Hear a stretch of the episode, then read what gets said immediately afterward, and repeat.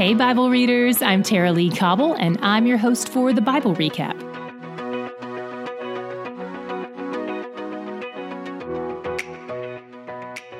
Today's reading covers three separate instances where Jeremiah has run ins with local leadership. The first story may have felt familiar to you. God sends Jeremiah to prophesy to the people entering the temple.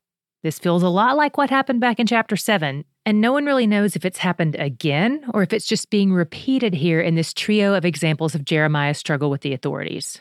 I'm inclined to think that it's the same story we read in chapter 7, mostly because God indicates that the people might repent, which sounds pretty different than what he's been saying lately. If it is the same incident, we get a few more details during this version of events. After Jeremiah's message, the priests and the prophets and all the people arrest him. In his trial, they accuse him of treason and false prophecy, offenses against both the political and religious groups. According to Deuteronomy 18, the penalty for a false prophet is death. They want him dead. One thing worth noting is that when they're making their charge against him, they conveniently leave out the part where God says he will relent of the destruction if they repent. But the people either hadn't listened closely to what Jeremiah said, or they tweaked it so they could accuse him.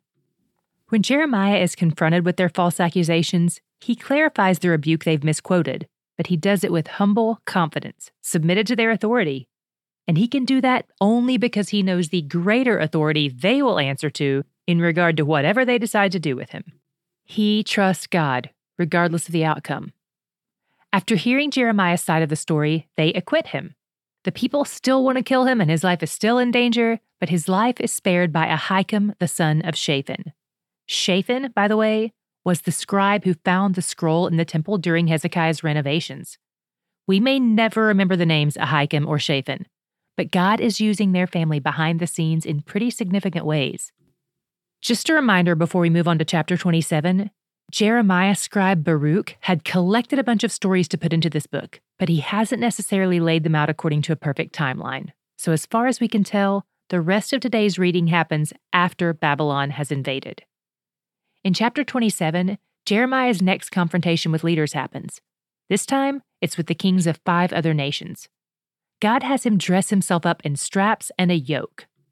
In case you've never seen a yoke, we'll link to an image in the show notes. Basically, it's a long piece of wood that goes on the back of an animal or two animals, then a strap or another piece of wood goes around their necks. It's attached to a plow, which the animals pull when they walk. The animals aren't in charge because they're bound up in the yoke and the straps. They go where the farmer directs them to go. The point of this image is that God is going to make the nations submit to Babylon and King Nebi, like the animal submits to the yoke, guided by the farmer. Around this time, some of the nations are plotting a revolt, and the false prophets of the day are, of course, rallying behind the revolt. But God wants the nations to know it's not going to happen. God also calls Nebi his servant, and we've talked about this before, but it bears repeating. Nebuchadnezzar is not a follower of Yahweh, but he's still a servant of Yahweh, because God is making him serve his purposes. Jeremiah repeats this message to the king of Judah and the priests and the people. He says, Judah has to submit to Babylon too. And by the way, they're going to take all the temple furniture. Don't worry about it. God will bring it back to Jerusalem when he's ready. So far today, Jeremiah has confronted political officials and kings, among others.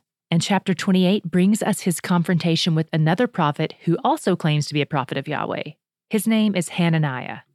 The two of them meet up in front of everybody, and Hananiah contradicts some of Jeremiah's previous prophecies.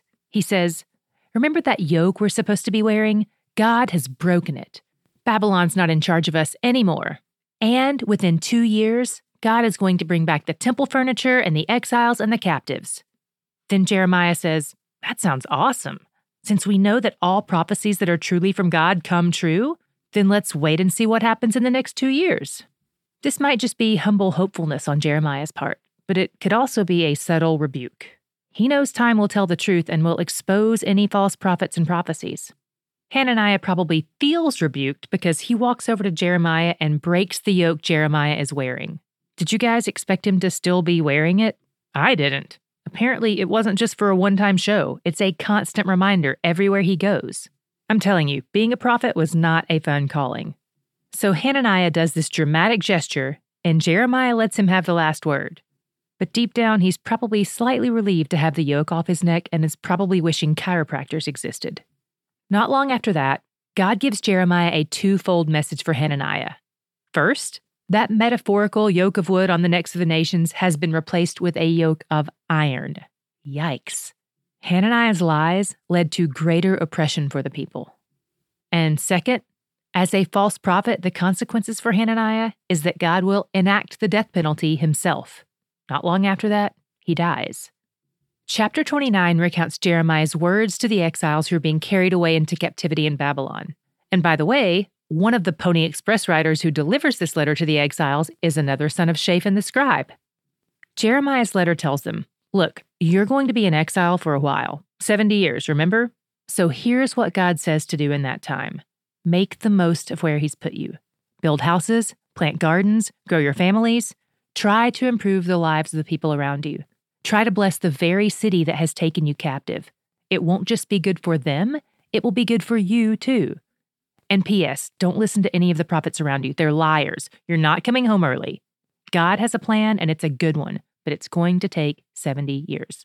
Then he'll bring you back and restore what he's taken from you.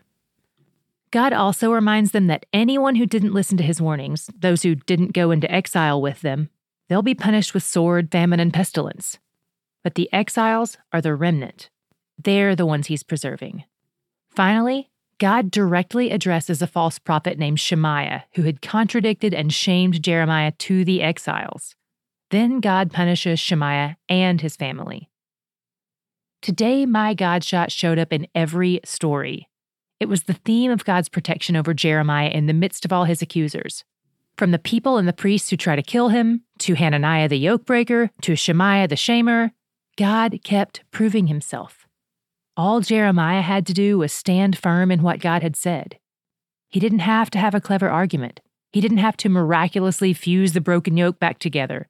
He just had to trust God in where God had placed him, which is what Jeremiah told the exiles to do too. And that's so much easier to do when we know the God who knows. That's what God calls himself in 2923. I am the one who knows. He knows. He knows. And he's where the joy is. Do you have some questions? We have some answers. Maybe you want to know about how the Bible recap is different from D Group, or how you can share TBR with your friends, or maybe you want some suggestions on where to do more research and study. We've got all those answers ready for you right now at thebiblerecap.com forward slash FAQ. You can also click the link in the show notes.